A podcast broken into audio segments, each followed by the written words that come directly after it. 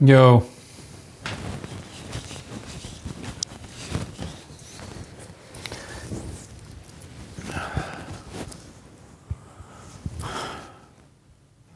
Mä olen nyt hieman turhautunut, mutta koska tämä ei ole kenenkään syy, vaan tämä on kohtalon ivaa, ei se ole kohtalon ivaa, se oli vaan sattuma, niin mä nyt yritän hengittää sitä turhautumisesta yli, mutta siis se turhautumisen syy on se, että mä tein just vlogin, kesto tunti 20, kunnes mä aloin katsoa sitä tiedostoa, mä laitan sen tiedoston päälle, äänet kuuluu kauniisti ja kaikkea, sitten mä pomppaan keskelle videoa ja hiljasta siinä videossa mun suu liikkuu, mutta mitä ääntä ei kuulu. Sitten mä, mitä tapahtuu?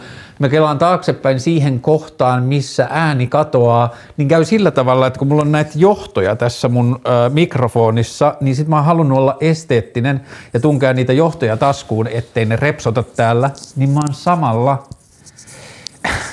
35 sekunnin kohdalla sitä nauhoitusta, niin mä oon mun taskussa olevasta mikrofonin lähettimestä laittanut muten päälle. Tätä ei ole koskaan ennen tapahtunut, mä en ole koskaan tullut ajatelleeksi, että niin voisi käydä. Ja se, mä kyllä ehkä vähän syytän, että siinä ohjelmassa, ei kun laitteessa on vähän suunnitteluvirhe, jos se mute voi mennä noin helposti päälle. Joka tapauksessa mä tein äsken valmiin vlogin, mutta siinä ei ole ääntä nyt mä yritän päästä ärsytyksestä yli tekemällä sen saman tien uudelleen, että mä en jää murehtimaan siihen liian pitkään. Mm. Ää, tälle päivälle osui myös toinen vastoinkäyminen. Ei se ole ehkä vastoinkäyminen, mutta vähän harmittava asia. Mä osallistuin viime kesänä sellaiseen asiaan, joka tulee myöhemmin ulos ja josta seuraa jossain määrin julkisuutta – Mulla oli muitakin syitä osallistua siihen, mutta yksi tärkeimmistä syistä oli se, että se julkisuus, se asia piti tulla julkiseksi helmimaaliskuussa. Ja mä tiesin, että huhtikuussa on eduskuntavaalit. Ja jos mä pääsen ehdolle eduskuntavaaleihin niin kuin mä pääsin, niin siitä julkisuudesta voisi olla hyötyä niissä vaaleissa. Ja se oli suuri syy, iso syy sitä, että miksi mä osallistuin siihen.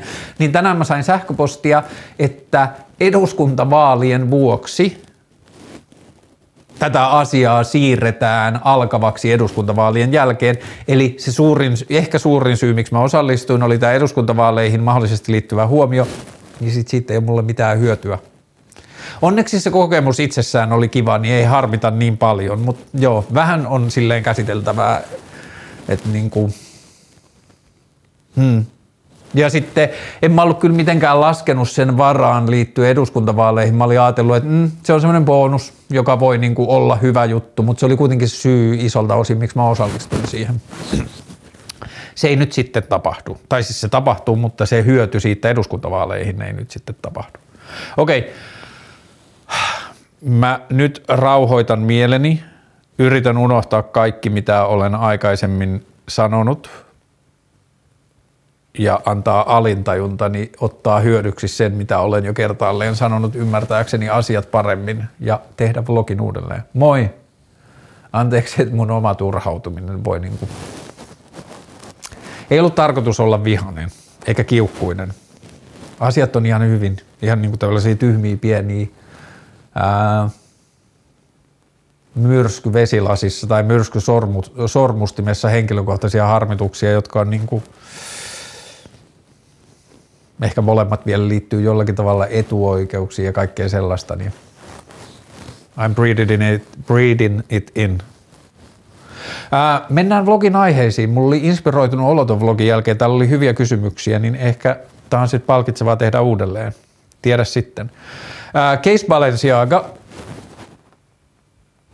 varmistuksena voi olla, että maailmassa on tapahtunut jotain muitakin Case Balenciagoja, joista mä en tiedä ja voi olla, että tämänkin suhteen mun tiedot on rajalliset, mutta jos mä oon ymmärtänyt oikein, nousi Case Balenciaga siitä, että Balenciaga julkaisi muotikuvia, joissa mainostettiin niitä jotain accessoriesia ja jotain tällaisia asioita, ja niissä kuvissa oli lapsia, ja yhdessä kuvassa oli muun muassa Teddy-karhu, joka oli siis Balenciaga Teddy-karhu, jolla oli äh, nahkafetissi asuja päällä, niin kuin siis tällaisia nahkahenkseli, nahka niitit, bla bla bla, sitä meininkiä, joka liittyy niin kuin tällaisiin nahkafetisseihin.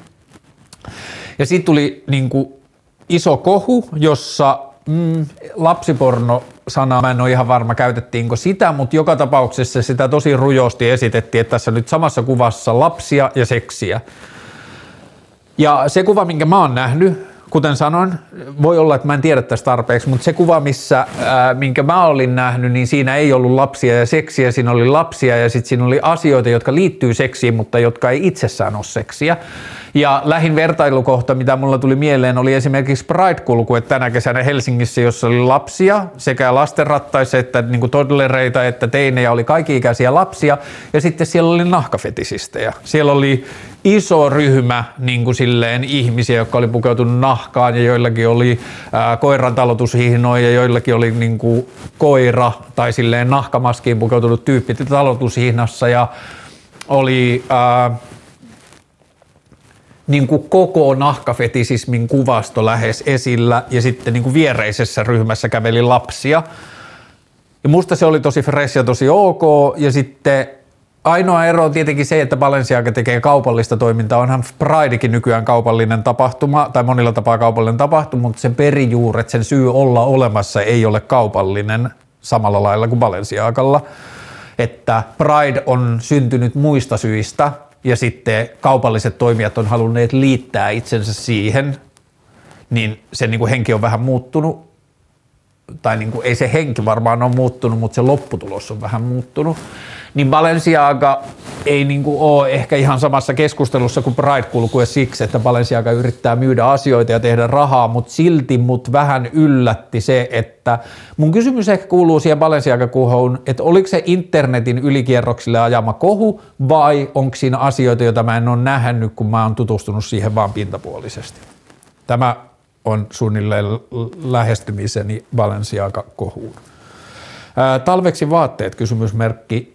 Ähm, talvipukeutumiseen liittyy se, että se rajoittaa vähän niin kuin esteettistä pukeutumista. En mä tiedä, ehkä se johtuu siitä, että mä pidän väreistä ja mä pidän jotenkin sille ilmavuudesta ja mun talvivaatteissa ei ole niin paljon värejä ja talvella on hankala pukeutua ilmavasti. Anyway, talvipukeutumisessa mun mielestä parasta on ehkä yrittää löytää vaatteita, joita voi pukea päällekkäin niin sit voi esimerkiksi pukeutua lämpimästi ilman, että on yhtään varsinaista talvivaatetta päällä. Et voi olla joku fliisitakki ja voi olla vaikka joku kevytuntuva takki ja sitten voi olla joku ihan ohut takki ja saada tarpeeksi lämpöä. Niin joo, ehkä se on mun mielestä niin kuin paras strategia talvipukeutumiseen, yrittää löytää vaatteita, joita voi pukea päällekkäin. Ää, uskotko iso paha levyyhtiön mielikuvaan, mikä monella tuntuu olevan? Mulle iso paha levyyhtiö tarkoittaa sitä, että levyyhtiön lähtökohtainen tai mitattava tavoite on eri kuin aloittelevan muusikon tavoite. Tietenkin on muusikoita, jotka haluaa muusikoiksi siksi, että ne haluaa tehdä rahaa ja saada menestystä, mutta mun kokemuksen mukaan suurin osa muusikoista haluaa, alkaa tekemään musiikkia siksi, koska ne haluaa tehdä musiikkia. Ne haluaa joko tutkia millainen on heidän oma ääni tai ne haluaa näyttää millainen on heidän oma ääni tai ne haluaa tuoda oman äänensä niin kuin kulttuuriin tai musiikin niin kuin tuhatpolviseen maailmaan. Ähm, niin mä ajattelen, että lähtökohtaisesti levyyhtiöt ja muusikot on olemassa eri syistä. Ei sillä, totta kai levyyhtiöitä kiinnostaa ja levyyhtiössä varsinkin on ihmisiä merkittävilläkin paikoilla, joita kiinnostaa musiikkikulttuurin kasvattaminen ja uusien äänien tuominen ja ähm, todellisuuksien laajentaminen ja mahdollisuuksien tutkiminen ja kaikki se, mutta se ei ole levyyhtiön mitattava tavoite. Levyyhtiö, jos levyyhtiö toimitusjohtaja, sanotaan vaikka Suomessa olevan kansainvälisen levyyhtiön haaran toimitusjohtaja menee tapaamaan esimiehiään, niin siltä kysytään lukuja. Ja ne luvut liittyy myyntiin. Ne mittarit ei liity siihen, että kuinka monta unikkia ääntä sä pystyit näyttämään maailmalle tänä vuonna ja kuinka paljon ää, sä pystyit tuottamaan maailmaan jotakin kauneutta tai asioita, jotka auttoivat ihmisiä niin kuin käsittelemään asioita, niin se ei ole se kysymys, mitä sieltä kysytään, vaan että kuinka paljon sun levyyhtiö tuotti, kuinka paljon se teki myyntiä, kuinka paljon se määräs, ää, pärjäs sun markkina-alueella, sun levyyhtiön artistit ja niin edelleen. Niin iso paha levyyhtiö on tietyllä tavalla karrikoitunut versio todellisista asioista. Ei se tarkoita, että levyyhtiö tai niiden tyypit on pahoja, niiden mittarit on vaan eri kuin taidetta tekevien ihmisten mittarit. Jälleen kerran on taidetta tekeviä ihmisiä, jotka tekee sitä rahan takia ja silloin niiden mittarit on yhtenäväiset mutta varsinkin aloittavassa vaiheessa olevat artistit, se satuttaa mua monesti eniten, kun mä seuraan sivusta, että on joku kiinnostava ääninen aloittava artisti, joka saa ehkä EPn verran tehtyä itsensä näköistä musiikkia. Sitten se sainataan levyyhtiölle, sitten se laitetaan kokeineiden musiikintekijöiden tai tuottajien tai kirjoittajien biisileireille ja sitten siitä pikkuhiljaa katoaa se, mikä teki siitä ainutlaatuista. Ja sitten siitä tulee popmusiikkia, jonka on säveltänyt joku muu ihminen ja tuottanut joku kolmas ihminen ja niin edelleen, ja se ihmisen oma ääni katoaa vähän niin kuin sinne, ja levyyhtiöllehän turvallisinta on tehdä musiikkia, jonka tiedetään toimivan. Että on joku artisti toisella levyyhtiöllä, joka on ollut menestyksekästä, niin on pienempi riski kokeilla tehdä jotain samanlaista, tai on joku amerikkalainen tai britannialainen tai ranskalainen tai jostain muusta maasta ollut niin menestynyt artisti, niin on pienempi riski tämän uuden artistin kanssa tehdä jotain, mitä on tehty jo ja viedä siihen suuntaan ja on riskaapelia tehdä jotain ainutlaatuista tai jotain, mistä ei ole mitään menestyksen takeita tai jotain muuta, niin sitten se voi olla levyyhtiön etu, mutta muusikon tappio. Se tapa, miten se musiikki syntyy. Mutta joo, öö, mä en ehkä usko iso paha levyyhtiöasiaa, mutta että siellä olisi välttämättä pahoja ihmisiä töissä tai sen tavoitteet olisi pahat, ne on vaan erit ja sitten seuraukset voi olla yksittäisille artistille niin kuin ikävät tai pahat. Mm, Spotify Wrapped kautta lempilevy tänä vuonna. Öö, sopivasti nämä musiikkiteemat tulee nyt peräkkäin. Mun listaan lyhyesti mun äh, kymmenen kuunnelluinta kappaletta viime vuodelta. lähdetään sieltä kymmenen. Siellä kymmenen on sellainen ruotsalainen yhtiö kuin Dina Ögon, eli Sun silmät, ja heidän kappaleensa Undantag, joka on mulle kerrottu, että se on exception, eli poikkeus, jos mä muistan oikein superkaunis kappale. Jos sitä kuuntelee puolikorvalla tilassa, niin ei voi edes tulla mieleen, että se olisi ruotsinkielistä musiikkia. Siinä on jotain lattariviboja, siinä on jotain viboja, jota on hankala osoittaa sormella. Sen laulamisessa on jotain lähi-itämäistä, superkaunista musiikkia, superhieno rumpukomppi ja superhieno biisi Undantag Dina Ögon yhtyeeltä. Siellä yhdeksän on Thank You Song-niminen kappale, Zhu Lee-nimiselle Amerikan korealaiselle artistille, tai Kanadan korealaiselle, mä en ole ihan varma. Öm, se on niinku tubettaja, muusikkotubettaja ja sitten tämä on biisi, jonka se on tehnyt kiitokseksi sen YouTube-seuraajille. Ja tota, siinä on ihan himmeä vibe, se on superkaunis kappale ää, ja sen video on tosi hauska. Ää, about kaikki ihmiset, joille mä oon soittanut sen, on palanneet jälkeenpäin, että helvetti mikä biisi, että mä oon nyt kuunnellut sitä kaksi viikkoa ja sitten mä soitin se yhdessä bileissä, niin kuusi ihmistä muistaakseni tuli kysymään, että mikä tämä biisi on. Sue Lee ja Thank You Song, ja sillä Sue Leella on muitakin tosi inspiroivia hauskoja biisejä.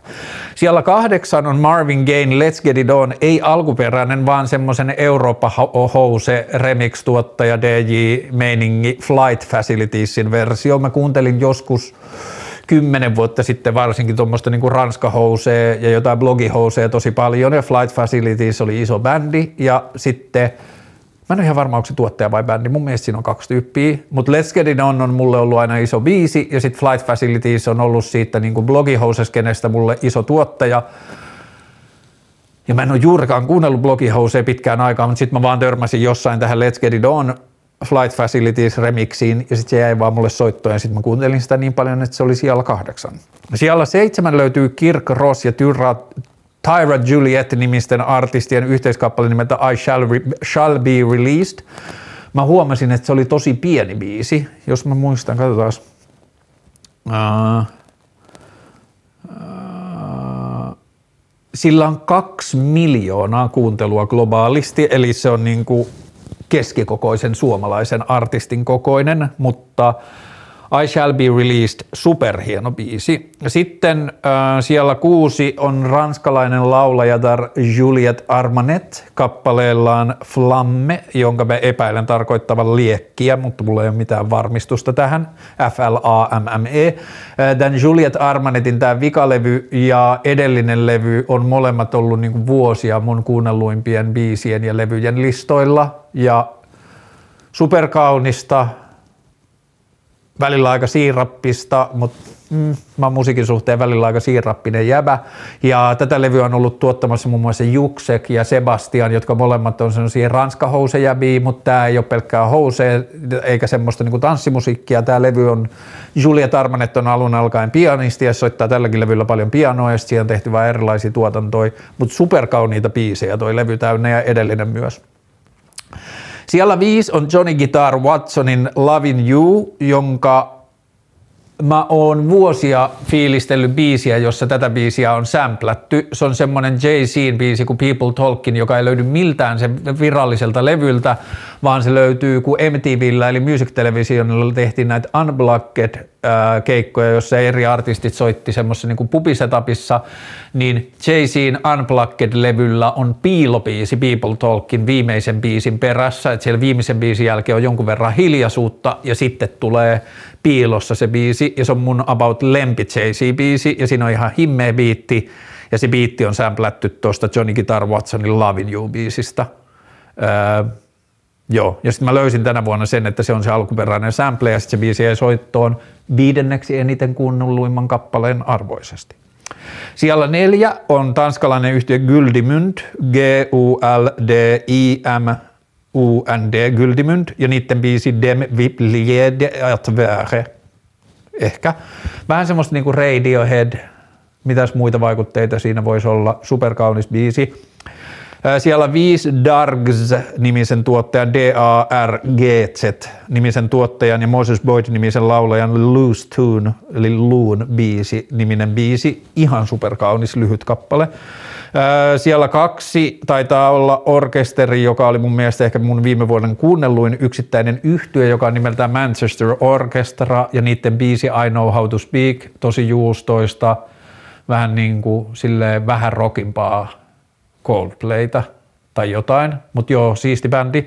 Ja sitten ykkös siellä melkein juustoisista juustoisin ja suomenkielinen kappale. Mä en muista milloin viimeksi olisi ollut suomenkielinen kappale edes top 10. Tämä on alun perin Egotripin biisi Asfaltin pinta, mutta Laura Närhen eli Kemopetrolin laulaja Laura Närhen soolo cover-versio Asfaltin pintakappaleesta ihan superkaunis. Ja edelleen, vaikka mä löysin se milloin se tuli ulos joskus keväällä, mutta edelleen jos se tulee mulle jollain suflella, niin 95 prosentin koko, todennäköisellä mä kuuntelen sen kokonaan. Öm, MP-mielialalääkkeet. Öö, alkuun on tärkeää, mä nyt neuroottisesti tarkistan välillä koneelta, että mun ääni tallentuu, näyttää siltä, että tallentuu, mutta öö, jos mä puhun mielialalääkkeistä, niin on tärkeää, että mä sanon alkuun, että mä en ole lääkäri, mä en ole psykiatri, mä en ole neurotieteilijä, mä en ole psykologi, mä en ole aivotutkija, mä en puhu lääketieteellisestä näkökulmasta tai mä en puhu lääketieteellisin validaatioin, kun mä puhun tästä asiasta, joten with the pinch of salt – Mun mielestä meidän tavoite pitäisi olla kaksisuuntainen. Toinen on se, että me voitaisiin laajentaa ihmisyyden skaalaa niin, että me ei että me pyrittäisiin siihen, että me yritettäisiin löytää kaikki mieleen ja mielenterveyteen ja ihmisen toimintaan liittyvät asiat, jotka ei vaatiskaan hoitoa, vaan vaatis hyväksyntää. Ja tällä mä tarkoitan sitä, että on ihmisen, ihmisenä olemisen monimuotoisuutta, jotka ei satuta muita ihmisiä, ei aiheuta vaaraa heille itselleen, ei välttämättä aiheuta kärsimystä heille itselleen, mutta on ihmisyyden skaalassa poikkeuksellisia. Ja esimerkiksi kouluelämässä mä pelkään niin kuin lasten maailmassa sitä, että kuinka paljon meidän yhteiskunnan järjestelmät perustuu siihen, että kaikki yksilöt toimii samalla tavalla ja kuinka paljon me tukahdutetaan erillä lailla toimivien ihmisten erilaisuutta lääkitsemällä niitä niin kuin ne olisi sairauksia. Niin tämä on niin kuin se pohjatavoite mulle tähän keskusteluun. Ja toinen on se, että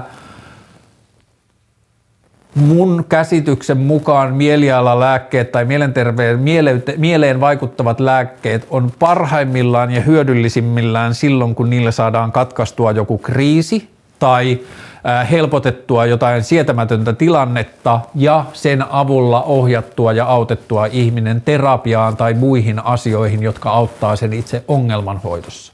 Mielenterveyslääkkeethän pääasiallisesti ei hoida syytä, vaan seurauksia. Ne hoitaa oireita, ei sitä, mistä ne oireet kumpuaa. Ja ne oireet saattaa monesti olla inhimillinen, in, ihmisyys on niin vitun monimutkaista, että ne oireet voi olla tosi monimutkaisia, tosi abstrakteja, tosi vaikeita, tosi pitkäikäisiä, tosi syviä ja ne vaatii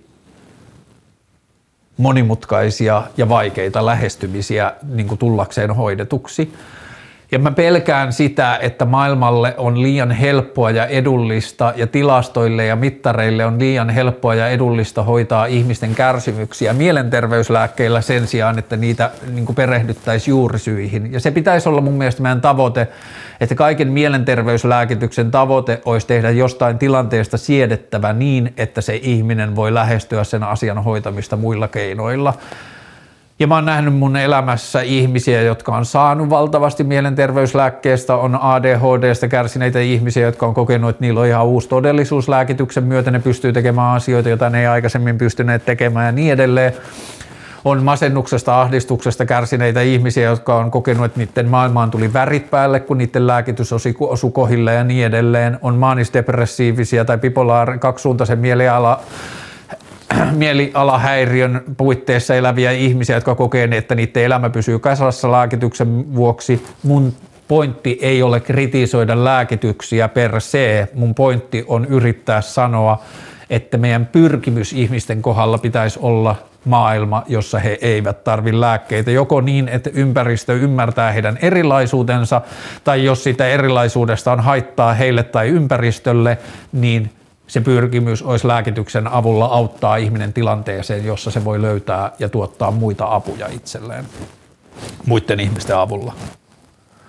Mutta joo, mielialalääkkeet on siitä pelottava skene, että niiden takana on yrityksiä, joiden pyr- tehtävä on pyrkiä tekemään voittoa – ja silloin, jos jonkun vitullisen koneiston tehtävän pyrkiä tekemään voittoa, niin siitä koneistosta seuraa asioita, jotka ei ole pahojen asia, ihmisten tekemiä. Ne on kilttien ihmisten tekemiä, joiden tehtävä on pärjätä omassa työssä. Ja siitä voi seurata vitun ikäviä asioita maailmaan.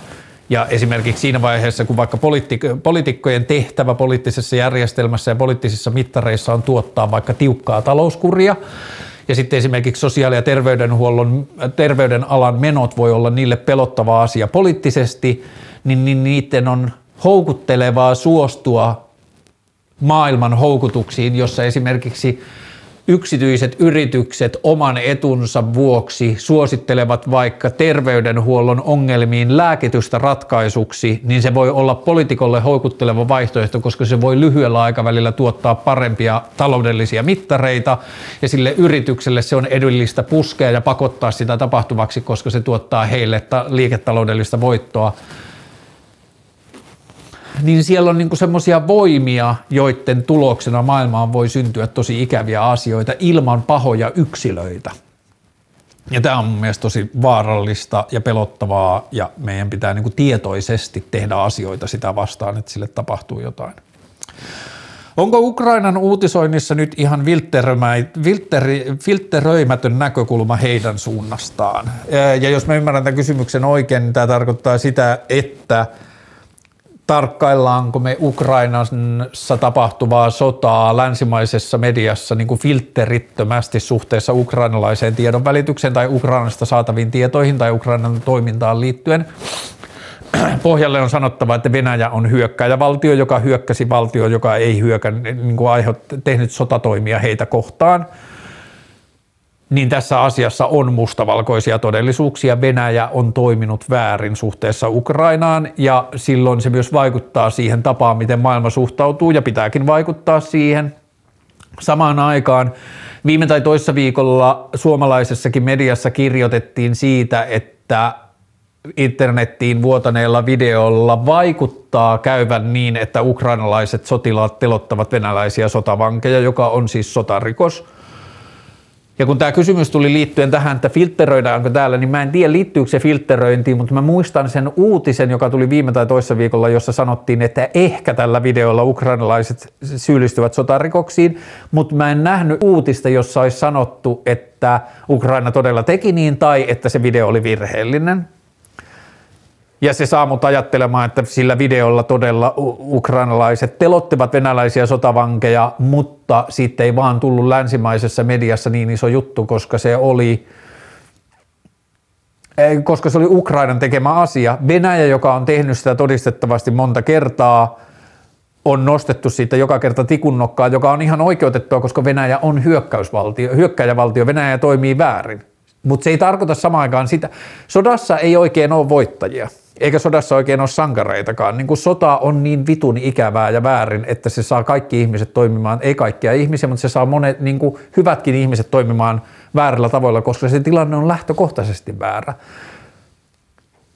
Mutta että ehkä se kertoo, mä en tiedä, mä en tiedä miten just sen yksittäisen jutun tilanteessa kävi, mutta että ehkä se kertoo jotain meidän länsimaisen suhtautumisesta siihen, ja mä ymmärrän, miksi me toimitaan niin, koska tilanne on niin kieroutunut, mutta – kyllä siinä tuntuu ehkä olevan jotain sellaista filtteröintiä. Mä en ehkä osaa antaa hirveästi muita esimerkkejä nyt, mutta kyllä me varmasti länsimainen suhtaudutaan eri lailla ukrainalaisten tekemiin vääryyksiin kuin venäläisten tekemiin vääryyksiin. Ja kyllä siitä varmaan seuraa myös, että meidän käsitys koko sitten sodan tilanteesta on vähän niin kuin länsimaisesti väärittynyt. Mun käsittääkseni meillä ei pitä, ole hirveästi argumentteja siihen, että se sodan niin kuin syyt tai se sodan alkutilanne olisi varsinaisesti länsimaisesti värittynyt. On niin paljon mediaa länsimaissa, että jos se tilanne olisi merkittävästi monimutkaisempi, niin sitten mä uskon kyllä, että siitä puhuttaisiin laajemmin. Mutta Venäjä hyökkäsi Ukrainaan. That is wrong. Ähm, lähisuhdeväkivalta ja yliymmärtäminen äh, kautta rajaton empatia versus aggressio turvana laitoin, kommentoin joskus jaksoon sulle inboxiin, kysyjä sanoo.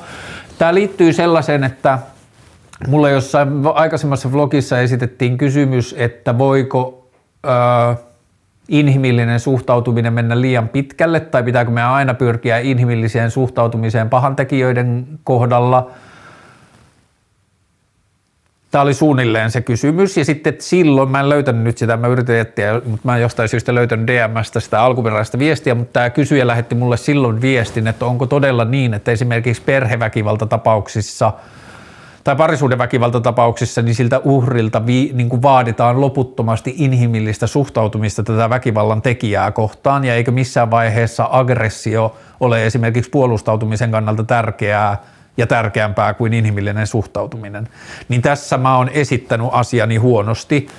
Ää, väkivallan tai muun väärin kaltoinkohdellulta, väkivallan uhrilta tai muuten kaltoinkohdellulta kohdel, kohdellulta ihmiseltä on mun mielestä aika paljon vaatia yhtään mitään sen käytökseltä, varsinkaan, että sen pitäisi olla suhtautua inhimillisesti se väärintäkijää kohtaan. Se ei ollut mun pointti.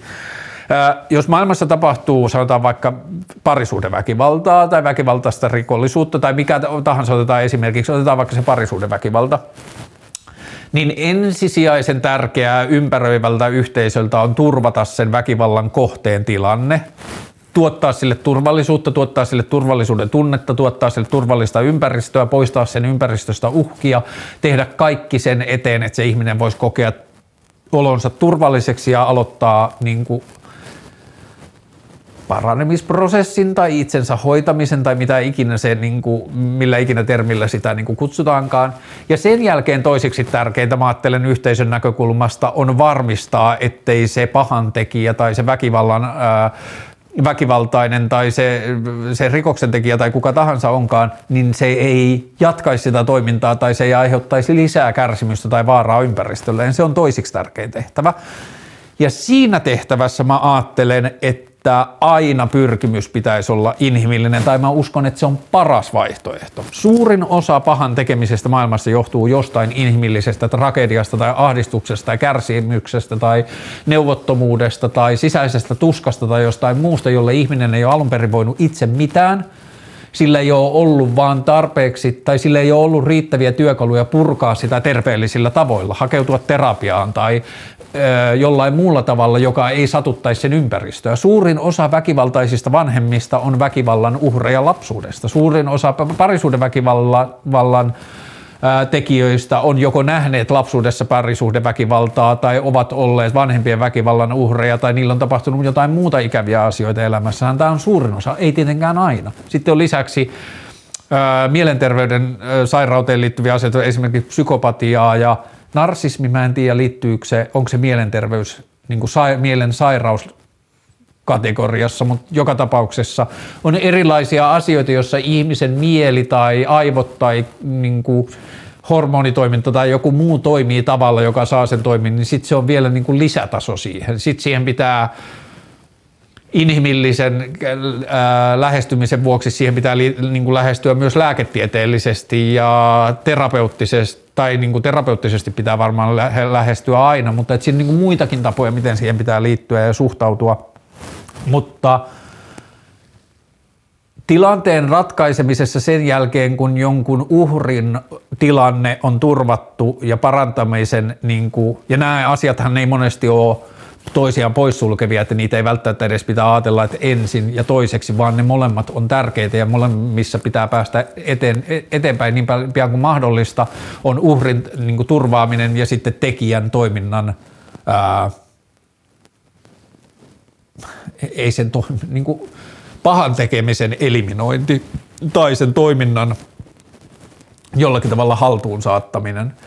Ja kun tässä sanottiin, että ää, rajaton empatia versus aggressioturvana. Aggressioturvana kuulostaa joltain väliaikaiselta mun tilaan että jos joutuu omaa, toimi, niin kuin omaa tilannettaan, oman tilanteensa turvaamiseksi aggressio on tärkeä työväline, niin sitten seuraava tärkeä, tilan, tärkeä toiminta pitää olla kyllä siitä, siitä tilanteesta pois selviytyminen tai siitä tilanteesta pois pääseminen, että aggressio turvana ei saisi olla kyllä missään tilanteessa niin kuin pysyvä muoto, että aggressio turvana kuulostaa niin kuin itsepuolustukselta tai semmoiselta niin kuin tilanteen katkaisemiseen asialta ja sen jälkeen seuraava mm, niin kuin tarvittava toimenpide on sen tilanteen neutralisointi jollakin muulla tavalla, niin kuin siitä tilanteesta poistuminen tai sen uh, uhkaavan tilanteen synnyttäjän niin kuin poistaminen siitä tilanteesta tai mikä ikinä se onkaan. Mutta joo, kun et Ehkä se väärinkäsitys on tullut tässä siinä, että mun pointti ei ole sanoa, että väkivallan uhrin tehtävä on suhtautua inhimillisesti siihen väkivallan aiheuttajan tai väkivallan tekijään. Ei, se ei ole mun pointti. Mun pointti on, että siinä vaiheessa kun päästään siihen pisteeseen, että ruvetaan miettimään, miten sen väärintekijän kanssa toimitaan, oli sitten vankeusrangaistuksista tai jostain muusta, niin mun mielestä se ydinpointti on inhimillinen suhtautuminen siihen ihmiseen. Siihen suhtaudutaan ihmisenä, siihen suhtaudutaan epätäydellisenä, siihen suhtaudutaan mahdollisesti kärsivänä, siihen suhtaudutaan mahdollisesti rikkinäisenä, siihen suhtaudutaan mahdollisesti kaltoinkohdeltuna, traumatisoituneena, mitä ikinä ne tekijät on onkaan, tai siihen suhtaudutaan psykopaattina, mutta se lähestyminen pitää joka tapauksessa olla inhimillinen sen ihmisen tilanteen auttamiseksi. Mä en usko, että pahantekijöiden rankaisemisesta niin kuin rankaisemisen vuoksi seuraa mitään hyvää. Se, niin kuin mä en, jos seuraisi, niin meidän pedagogia lasten suhteen olisi ihan erilaista. Ää, ajatuksia Sixten Korkmanista hyvin vähän – Joo. Mulla on hyvin vähän ajatuksia Sixten Korkmanista. Sen nimi on mun mielestä aika siisti. Se on ollut mun poliittisessa todellisuudessa about niin kauan kuin mä muistan. Mä en osaa hi- ihan hirveästi sanoa sen maailmanpoliittisista näkökulmista. Mä muistan, että se on joskus yllättänyt mut, mutta mä en ole varma yllättikö se mut positiivisesti vai negatiivisesti. Mutta joo, mulla ei ole hirveästi ajatuksia Sixten Korkmanista. Mitä vaihtoehtoja esität puoluepolitiikalle kautta nykyiselle mallille? Tähän on olemassa tosi pitkiä monipolvisia vastauksia, johon mä niin kuin, yritän löytää tapoja, mutta jos mä yritän löytää mahdollisimman y- niin kuin vaikka ensimmäisen semmoisen niin kuin lähestymisen siihen, niin kun demokratia alkoi Kreikassa tiedettävästi noin 2000 vuotta sitten, niin se alkuperäinen malli oli se, että ihmisiä kokoontuu amfiteatterimaiseen tilaan keskustelemaan yhteisistä asioista – ja nyt 2000 vuotta myöhemmin tapa, jolla me järjestetään meidän demokratiaa on, että me keräännytään amfiteatterimaiseen tilaan, eli eduskuntatalon suureen saliin keskustelemaan yhteisistä asioista. Ja siinä välissä me ollaan tehty semmoinen juttu, että me ollaan tehty joukkueita, joiden kanssa me ollaan sovittu, että me ollaan joukkueen sisällä kaikista asioista about samaa mieltä. Ja näin 2000 vuotta myöhemmin on hankala ensinnäkään ymmärtää, miksi me koetaan, että ihmisten fyysinen kokoontuminen samaan paikkaan tietyllä määrällä ihmisiä keskustelemaan yhteistä asioista on paras tapa, että me ei olla löydetty muita tapoja, mutta vielä erikoisempaa se, että me ollaan koettu, että kaikki ne 200 ihmistä keskustelee kaikista eri asioista, niin se tuntuu musta tosi vieraalta.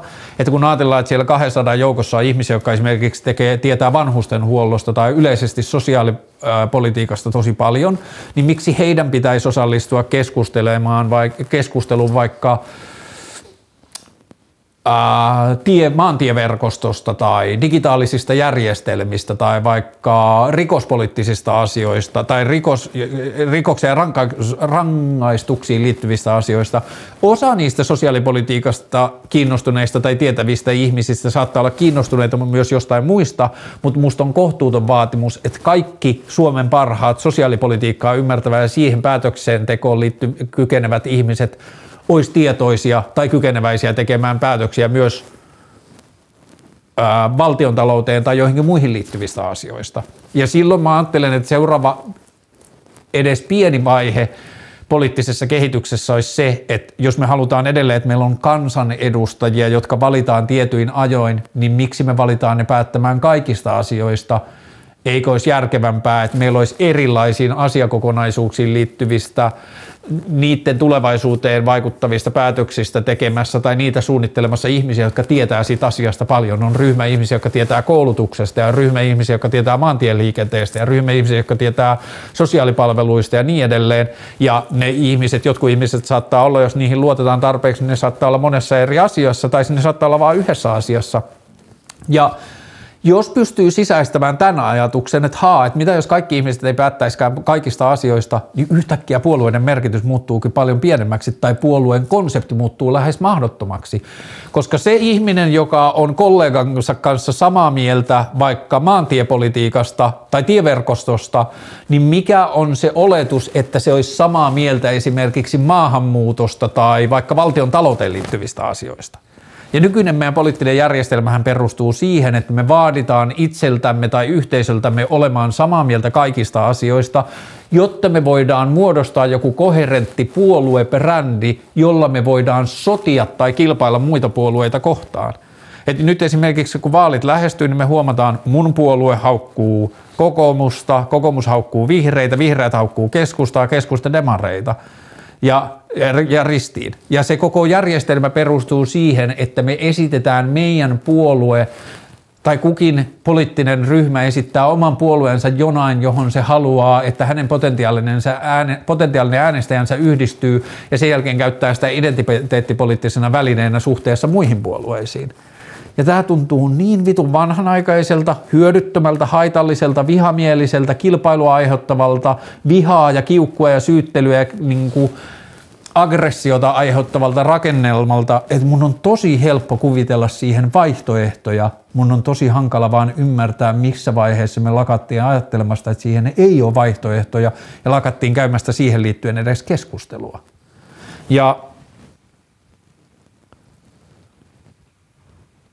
Mitä vaihtoehtoja esität nyky- puoluepolitiikalle kautta nykyiselle mallille?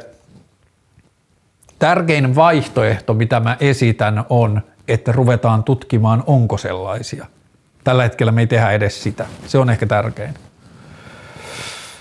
Mitä tehdä, jos on koukussa Tinderin ynnä muihin deittisovelluksiin? Ää, poista ne deittisovellukset.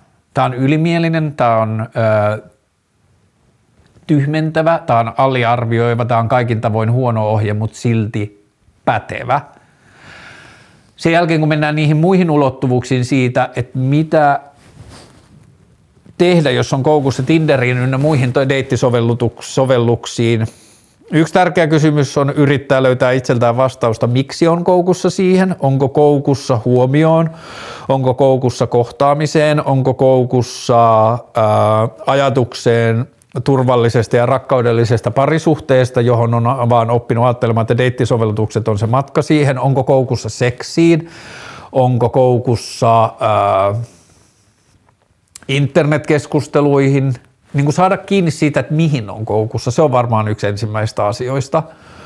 Toinen asia on, että mitä jos voisi olla kritisoimatta itseään siitä omasta koukutuksestaan, että jos ei aiheuta kärsimystä muille eikä itselleen, pystyy toteamaan, että toimii siinä deittauksen kentässä ää, hyvin ja reilusti ja niin kuin avoimesti ja kaikin tavoin niin kuin inhimillisesti suhteessa muihin ihmisiin, niin musta on upeata, että vuosisatojen ja tuhanti, tuhansien moralisoinnin jälkeen niin meillä on nykymaailmassa mahdollisuus ottaa puhelin käteen ja puolentoista tunnin kuluttua han, harrastaa vaikka seksiä jonkun aikaisemmin tuntemattoman ihmisen kanssa. Musta se on äärettömän mielenkiintoinen ja lähtökohtaisesti positiivinen kehitys. Siitä on seurannut paljon kärsimystä, siitä on seurannut ihmisille paljon huonoja asioita, siitä on seurannut vaikka mitä, mutta niin kaikkien uusia asioiden kanssa seuraa, kun me opitaan. Ja sama sähköskuuttien kanssa. Niistä on seurannut tosi paljon paskaa, mutta mä uskon, että kun me opetellaan tässä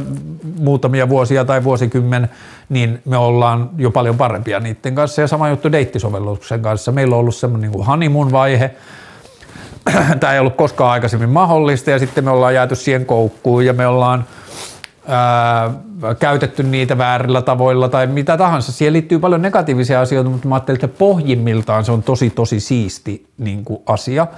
Mä en ole käyttänyt deittisovelluksia varmaan kolmeen vuoteen melkein, mutta mä silti muistan, varmaan kahteen ja puoleen vuoteen, mitä ikinä, mutta mä silti muistan, miten kiehtovaa se oli välillä – ja miten jännittävää ja kutkuttavaa saattoi olla mennä tapaamaan jonka, jotain ihmistä, jonka on niin kuin kanssa ensimmäisen kerran keskustellut joskus pari tuntia aikaisemmin. Ja se on tuntunut olevan molemmille antoisaa ja ö, on vaikka harrastettu seksiä tai keskusteltu tai käyty kävelyllä tai tehty mitä tahansa monia eri asioita.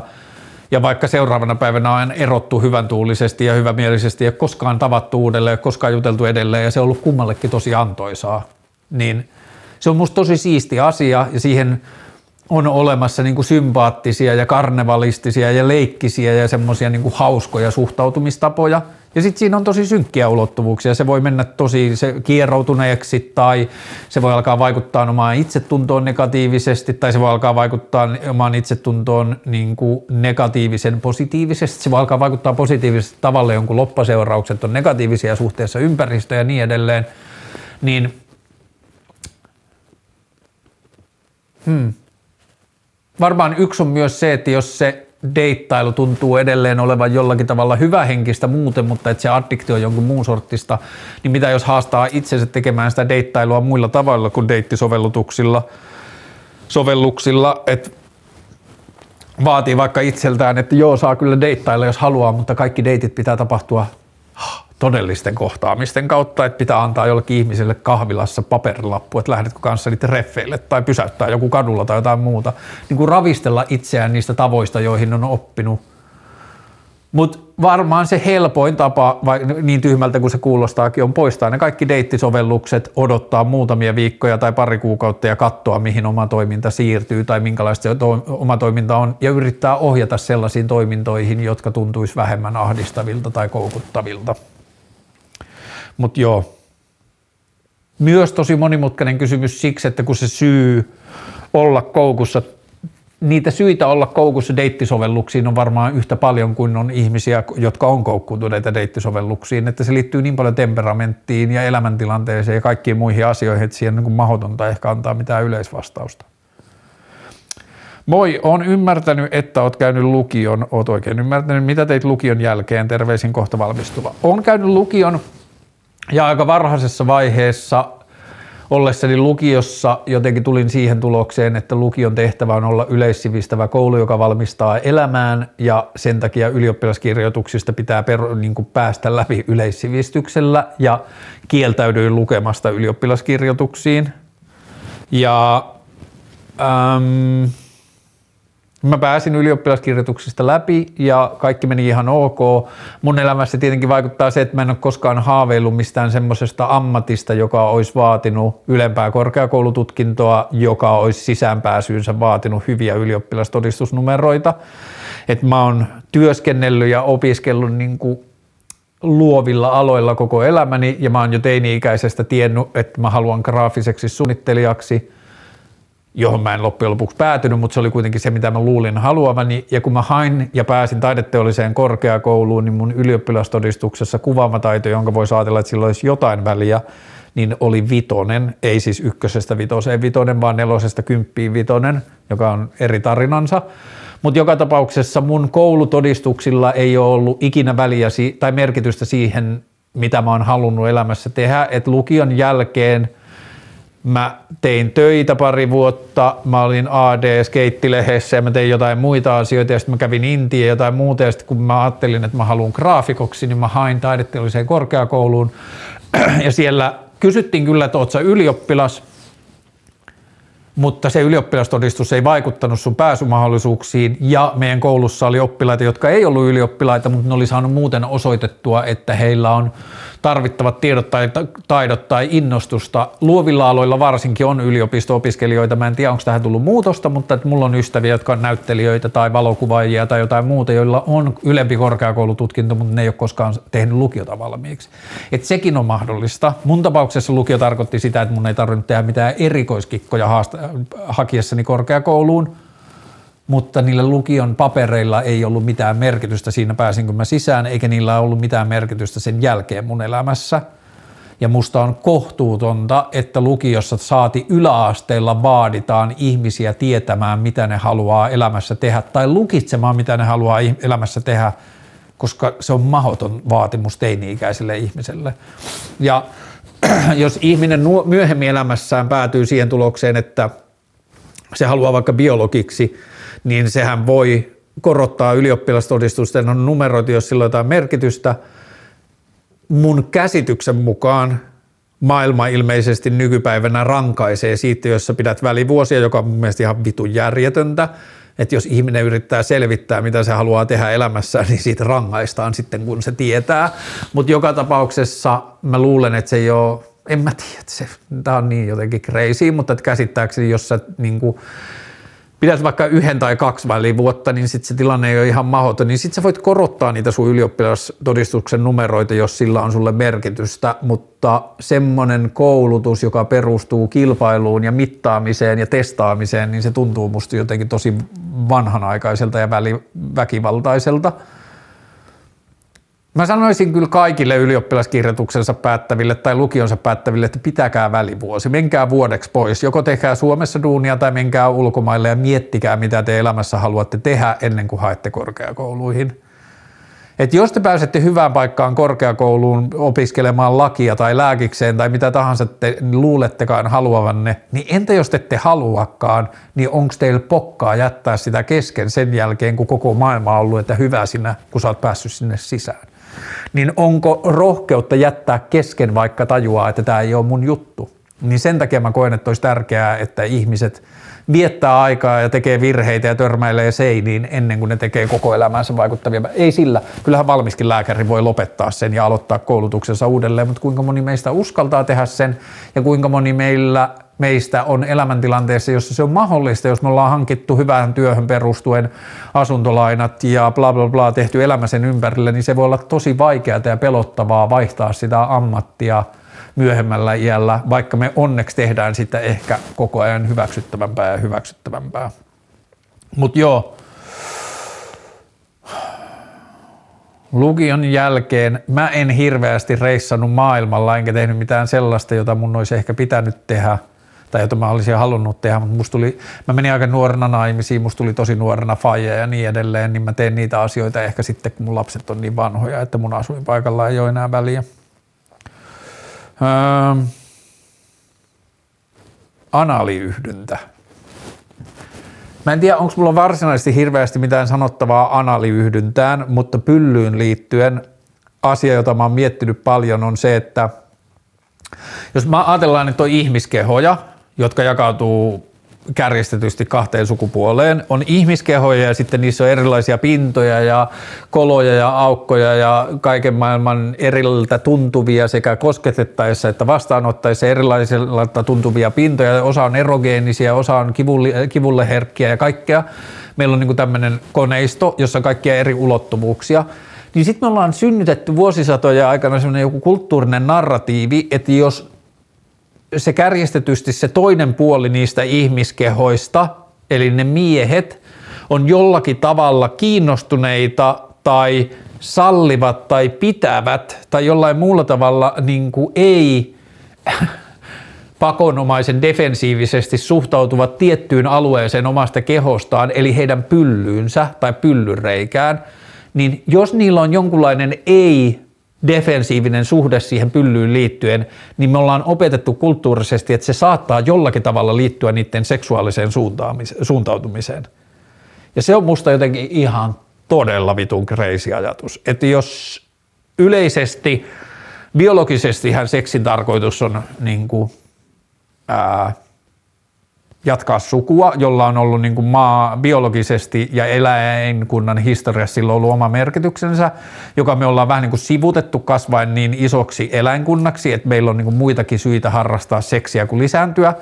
Ja yksi niistä tärkeimmistä seksin ää, harrastamisen syystä on nautinnon aiheuttaminen ja nautintoon liittyy erilaiset tavat koskettaa erilaisia alueita kehossa, niin miksi vitussa me rajattaisi sitä, millä tavalla sitä nautintoa on ok tuottaa? Ja sitten me ollaan synnytetty semmoinen niin kehikko miesten pyllyjen ympärillä, että tähän liittyy jotain epäsel- niin kuin epäilyttävää ja saattaa kertoa jotain sun seksuaalisuudesta ja niin kuin se on jotenkin todella vitun crazy ajatus ja mulla on ystäviä, jotka vaikuttaa olevan lähes homofobisia siksi, koska ne on niin jotenkin neuroottisia siitä, että heidän pyllynsä ei saa koskea, koska sitten jos he sallii sen, että heidän pyllyyn kosketaan, niin ne saattaa pamahtaa homoksi. Ja sitten se on niin jotenkin tosi monimutkainen asia.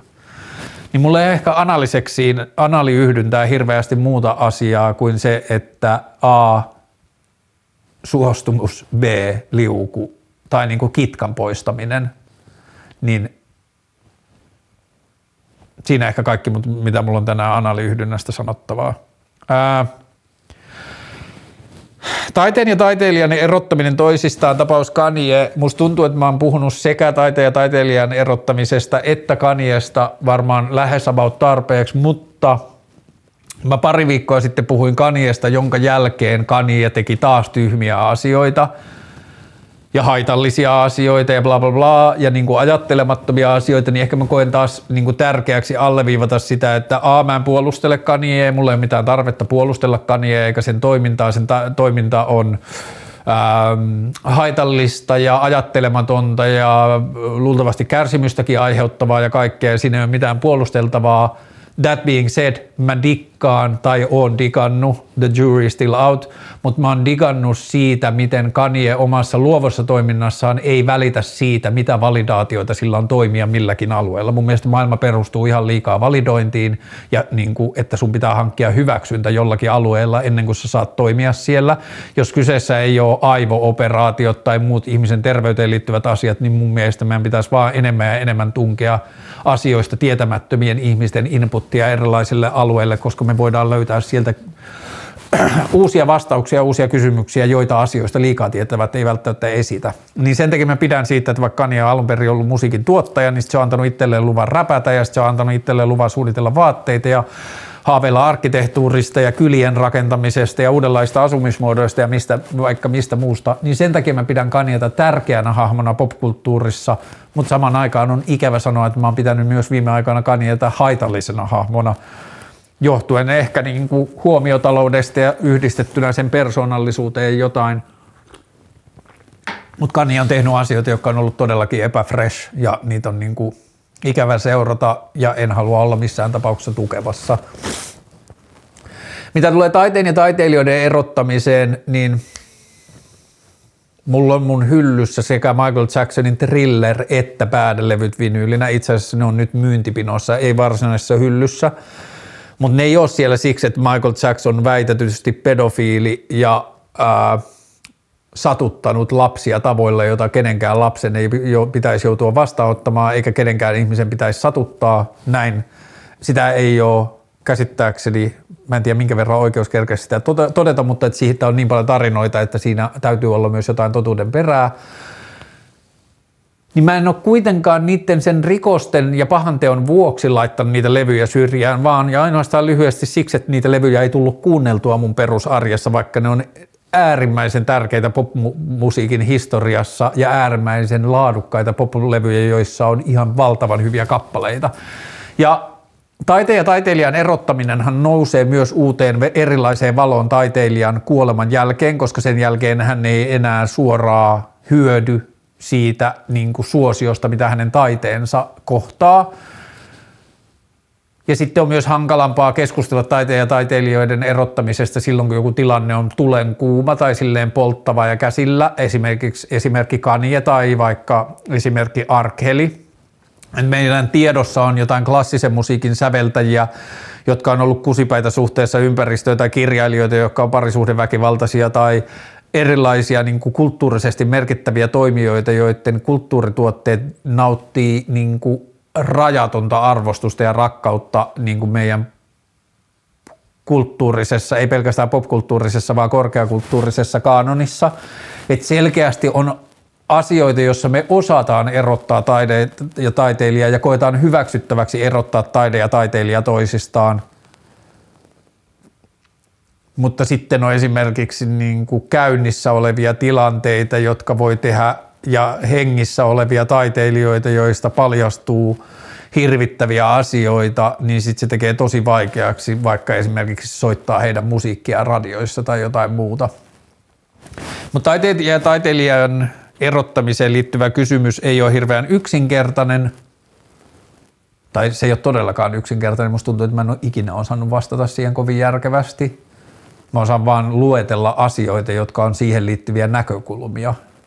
Mutta joo, kaiken tämän jälkeen on ehkä edelleen tärkeää alleviivata sitä, että mä en yritä enkä halua, että kellään tulee se olo, että mä puolustelen esimerkiksi Kaniea. Sitä mä en halua tehdä ja se ei ole mun pointti. Kuka voittaa SOTin, eli Skater of the Year? SOTI on maailman suurimman ja merkittävimmän skeittimedian, eli Thrasherin vuosittain nimeämä arvonimi ja patsas vuoden parhaalle skeittarille. Sitä on jaettu joku 30 vuotta – ja viime vuosina, sanotaan viimeisen viiden vuoden aikana, siitä on syntynyt juttu, johon on alkanut muodostua enemmän semmoista niin kuin tavoitteellisuutta skeittauksen osalta. Kun tiedetään se päätös tehdä joskus joulukuun alkupuolella, niin sitten skeittarit on alkanut julkaisemaan niin kuin silleen merkittäviä skeittipartteja, eli tämmöisiä videoteoksia marraskuussa ja joulukuun alussa ja niin kuin vuoden loppuvaiheelle niin kuin tiivistettynä ja sitten on tullut selkeämmin semmoinen asia, jota ihmiset hamuaa tai ne tekee strategisia päätöksiä tullakseen valituksi Skater of the Yeariksi, niin tämä on aika uusi ilmiö. Ja nyt tässä on niin ollut tälle vuodelle muutama iso nimi, Louis Lopez, Nigel Houston ja Tyshawn Jones. Tyshawn Jones, ei Nigel Houston on skeittaukseltaan sellainen, että se ei niin kosketa mua juuri millään tavalla – se on niin kuin koko luokassaan ja ehkä jossain määrin teknisyydessäänkin niin kuin sen viimeisin partti sisältää temppuja, joita ei ole niin kuin ennen nähty koko luokassaan, eikä myös niin kuin siinä, miten teknisiä sen ranit on, että se tekee ensin vaikean tempun ja sitten se tekee vitun ison tempun. Niin siinä on monia semmoisia niin ennenkuulumattomia ja tietyllä tavalla niin kuin erilaisia superlatiiveja sisältäviä asioita, mutta se ei niin kuin kosketa mua millään tavalla. Se ei saa mua haluamaan lähteä skeittaamaan, se ei inspiroi mua, se ei näytä mun mielestä siistiltä, se ei ole esteettistä, se ei yllätä mua muuta kuin silleen niin kuin äärimmäisyyksiltään, se ei yllätä mua nokkeluudella ja niin edelleen. Ja sitten on esimerkiksi, no luultavasti, tai ei luultavasti, vaan mun tämän niin kuin henkilökohtainen suosikki tämän vuoden ta, niin tota Skater of the Yeariksi on Tyshon Jones-niminen New York-jäbä, joka on voittanut se jo pari vuotta sitten kertaalleen mutta vaikka se on atleettisuudeltaan sillä tasolla, että se olisi voinut valita varmaan melkein minkä tahansa urheilulajia ja menestyä siinä globaalilla tasolla, niin silti samaan aikaan se onnistuu tekemään skeittausta tavalla, joka on inspiroivaa ja siinä on niin kuin sekä vibea että flavoria monella tapaa. Ja se on niin kuin se on kiinnostavaa ihan eri tavalla kuin se äh, Nigel Houstonin skeittaus, joka saattaa olla jo, niin kuin, siinä saattaa olla pidempiä reiliä tai siinä saattaa tippua korkeammalta. Mutta joo, mun veikkaus, tai ehkä enemmänkin toive tämän vuoden, vuoden skeittariksi on Tyson Jones jälleen kerran. Voi olla, että mm, Ehkä taas sitten, että Rasser on skeittilehtenä sellainen, että se on yrittänyt pitää just sitä semmoista, että kyse ei ole siitä, että kuka menee korkeammalta ja kovaa, vaan että missä on eniten meininkiä. Niin ehkä ne valitsee, valitsee jälleen kerran Tyson Jonesin, vaikkakin Naitsa saattaisi olla jotenkin paperilla niin kuin kovempi partti. Ja sitten on villihevonen on äh, Louis Lopez, joka on yksi mun suosikeista, jolla on jotenkin todella, todella, se tekee supervaikeita temppuja, mutta sen skeittauksessa on jotain semmoista niin kuin vaivattomuuden ja semmoista leikkisyyden ilmettä, joka tekee siitä superkiinnostavaa. Äh, oliko sulla joku kikka kukkien kuivaamiseen, että värit säilyy hyvin? Pois maljakosta vähän ennen kuin ne alkaa nuupahtamaan ja sitten ylös alasin roikkumaan, niin silleen ne on mulla säilynyt aika hyvin. Ähm. Milloin nauroit viimeksi niin, että, että et meinannut saada henkeä? Tästä ei ole kauan, mutta mä en muista, mikä se juttu oli. Ja se on yksi elämän, niin kuin niiltä, niissä hetkissä muistaa selkeästi, miksi elää, miksi harrastaa tätä elämiseksi kutsuttavaa asiaa. Tapahtuu ehkä liian harvoin, mutta par, niin kuin tapahtuessaan yksiä parhaita asioita, mitä ihmiselämässä voi harrastaa, on kuollakseen nauraminen. Joo, mä muistan kehossani, että sitten ei ole hirveän kauan, mä muistan missä se tuli ja mi- mihin se liittyy. Öö, oletko nähnyt elokuvan öö, Kids vuodelta 1995? Olen useampaakin otteeseen. Se on Larry Clark-nimisen alun perin valokuvaajana tunnetuksi tulleen ohjaajan tekele – muun muassa Larry Clarkin Tullossa-niminen valokuvakirja niin kuin Tullosassa olleesta niin kuin silleen narkomaniasta ja huumeiden, tai silleen huumeiden käyttöporukasta jostain 70-luvulla aika raju, mutta tosi hieno valokuvakirja. Niin äh, hänen, olisiko se ollut muistaakseni ensimmäinen pitkä elokuva, sen jälkeen se on tehnyt monia muitakin, Bully-nimisen elokuva, joka on tosi raju, ja Ken Park, joka on aika raju ja niin edelleen, mutta se Kids taisi olla se ensimmäinen elokuva, joka on tosi raju ja rujo esteettisesti myös superhieno ja itselle tosi tärkeä se niin kuin esteettiseltä maailmalta. Mä alkanut skeittaamaan 89 ja vuonna 1995, kun toi leffa on tullut, niin mun skeittauskiima on ollut jo aika silleen kierroksillaan. Ja samaan aikaan New Yorkissa vaikutti just perustettu Supreme skeittikauppa, siellä oli Nikotinen niminen rengasmerkki, siellä oli Metropolitan niminen skeittimerkki. Siellä oli monia muita semmosia niin kuin East Coast New York, Philadelphia, Washington, niin kuin siellä oli semmoista niin kuin uudenlaista siistiä itärannikon skeittikulttuuria, joka alkoi kukoistamaan. Kids tietyllä tavalla kertoo siitä kulttuurista, tai ei se ehkä kerro, mutta sen tarina sijoittuu siihen samaan niin kuin New Yorkin ydin skeittiporukkaan. Siinä leffassa on, öö, siinä on joo, siinä on niin kuin ihan silleen näyttelijä näyttelijät, siinä on öö, Rosario Dawson ja siinä on öö, Chloe Sevigny ja siinä on Leo Fitzpatrick ja siinä on monia muita niin näyttelijänäyttelijöitä, mutta sitten siinä on paljon skeittareita ja erilaisia niin kuin katujunnuja ja sitten siinä on esimerkiksi just sitä heng- jengiä, joka hengas Supremessa, joka oli just perustettu tämä New York skeittikauppa, niiden ensimmäinen myymälä oli avattu, niin se oli silloin vielä niin kuin vaan silleen skeittikauppa New Yorkissa, eikä semmoinen niin muotikonglomeraatti, mitä sitten on myöhemmin sitten tullut. Mutta joo, se elokuva niin kumpuaa mulle itselle mun kasvun kannalta tosi tärkeässä että esteettisestä ympäristöstä. Mä oon myöhemmin 2000-luvun alussa käynyt New Yorkissa ja tavannut monia esimerkiksi Kidsin näyttelijöitä erilaisissa tilanteissa, skeittikaupoissa ja baareissa ja skeittispoteilla ja niin edelleen.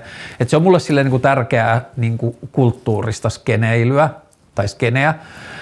Se elokuva, se on vähän ehkä raju mun makuun, siinä on seksuaalista väkivaltaa, siinä on niin kuin raiskaus ja siinä on niin kuin muutenkin vastuutonta ja ikävä, siinä on väkivaltaa, siinä on fyysistä väkivaltaa, siinä on muutenkin ikävää toimintaa ihmisiltä ja sitten sillä niin kuin tietyllä tavalla kuuleja porukoita, jotka tekee ikäviä asioita, jotka on myös ihan niin kuin silleen kiinnostava elokuva tai niin kuin narratiivinen näkökulma tai lähestyminen. Ehkä sen ansio on myös, että se näyttää jotain semmoisia nuoriin liittyviä asioita, jotka ei välttämättä ole aina tullut näytetyksi, joita silti tapahtuu ja niin edelleen. Rujo ja raju elokuva ei mun lempielokuvia johtuen siitä, että se on niinku synkempää, jotenkin ikävämpää kuin mistä mä keskimäärin pidän, mutta silti tärkeä elokuva yhtä kaikki johtuen niinku erilaisista kulttuurisista viittauksista ja niin edelleen. Voisiko koulu toimia ilman jatkuvaa testausta kokeilla ja tenteillä? Mä vähän niin kuin vastasin tuohon aikaisemmin, mutta mä ajattelen, että se pointti on vähän se, että mun mielestä koulujen pitäisi olla inspiroivia. Niiden tärkein tehtävä olisi inspiroida lapsia ja nuoria ottamaan selvää maailmasta ja siitä, mikä niitä kiinnostaa, ei tuottaa mitattavaa osaamista. Että mulla on yksi vaaleihin liittyvä sellainen vaalijuliste, jossa lukee, että sitä saadaan mitä mitataan, niin koulu on musta hyvä esimerkki siihen, että koulu tekee mun näkemyksen mukaan tällä hetkellä vääriä asioita. Niin joo, koulu voisi ehdottomasti toimia ilman jatkuvaa testausta kokeilla ja tenteillä. Lautapelit ja suhteisiin niihin erityisesti roolipelit, Dungeons and Dragons ja ne Mä en ole koskaan pelannut Dungeons and Dragonsia tai Magic the Gatheringia tai mitään noita, mutta mä oon seurannut vierestä, kun muut pelaa. Se on kiinnostavaa ja kiehtovaa. Se, ei, se on kiehtovaa seurata, mutta mulla ei ole tarpeeksi kiinnostusta pelata. Lautapeleistä mä oon pelannut Settlers of Catan ja sitten mä oon pitänyt tosi paljon ja sitten sitä yhtä junapeliä, niin kuin tällaisista on tietenkin aliakset ja Trivial Pursuitit ja kaikki muut, mutta ne taas ei ole silleen lautapelit on ehkä vähän erikseen, on niin tämä, onko tämä nyt saksalaiset lautapelit ja niin tämä eri lautapeliskenen, niistä Kataniin mä oon pelannut eniten, en taas vuosi, mutta se on tosi kivaa. Mutta noita fantasiapelejä mä en ole pelannut.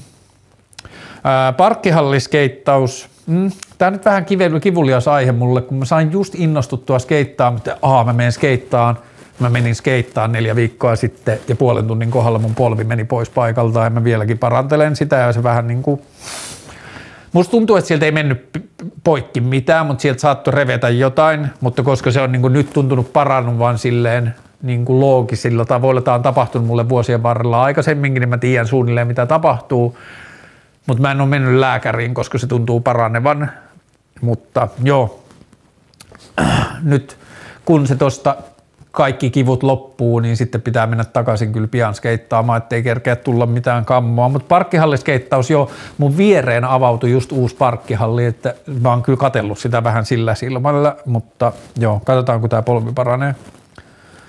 Mielipide linnanjuhlahössätyksestä, mm, mä tiedän, onko mulla mitään vahvaa mielipidettä, mua niin kuin ei vaan kiinnosta tippaakaan. En kattonut lainkaan, tietyllä tavalla unohdin, että sellaista oli käynnissä. Taisin katsoa YouTubea vai tuliko mulle kaveri kylää ja tehtiin jotain muuta, mutta joo, en katsonut yhtään linnanjuhlia, en ole lukenut yhtään linnanjuhliin liittyviä uutisia, ei ai, varsinaisesti kiinnosta, eikä hirveästi aiheuta mielipiteitä, niin kuin synnytä mielipiteitäkään. Jos jotkut kokee tärkeäksi, niin ei se ole multa pois. Tuntuu vanhalta aikaiselta ja vanhattavalta.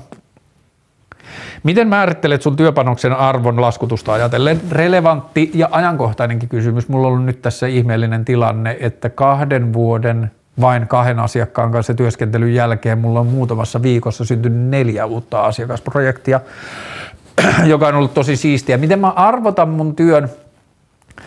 Mä yritän välttää tuntilaskutusta viimeiseen asti tai aikaperusteista laskutusta viimeiseen asti ja mä oon onnistunut aika hyvin – Mä pidän mun laskutuksen perusteena yleensä sitä, että mä hiljaa mielessäni kysyn, että minkä arvoinen tämä mun ratkaisema ongelma on mun asiakkaalle. Ja sitten mä yritän siitä lähteä pohjustamaan sitä hintaa sille työlle kyllä mä monesti peilaan sitä siihen, että mitä se maksaisi, jos se tehtäisiin mainostoimistoissa tai mitä se, jos se mun asiakas olisi marssinut mainostoimistoon sen sijaan, että se soitti mulle, niin mitä se suunnilleen maksaisi. Ja sitten mä aina niin onnistun tai pystyn toteamaan, että meidän hinnat olisi ihan eri luokkaa, että mainostoimistolla on kallit toimistot ja niillä on vitusti jengiä ja niitä projekteja tekee huomattavasti enemmän ihmisiä kuin olisi oikeasti tarpeellista ja siinä on paljon työnäyttelyä ja muuta, että se mun työ on joka tapauksessa huomattavasti halvempaa kuin mitä se olisi ollut jossain vastaavalla tasolla muualla.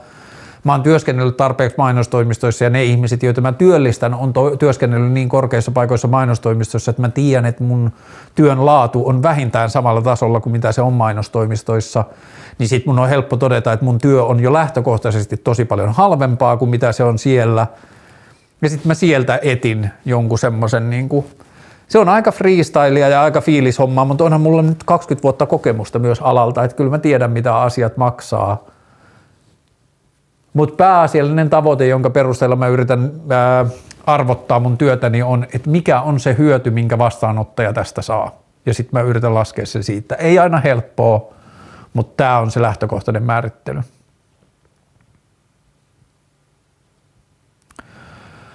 Miten edetä elämässä päämääränä oman alan huippu, mutta omaat liian vähän kontakteja? Öm, tässä tietenkin vaikuttaa se, että jos ei tiedä, ää, mikä se oma ala on, minkä huipulle haluaa päästä. Öm, hetki.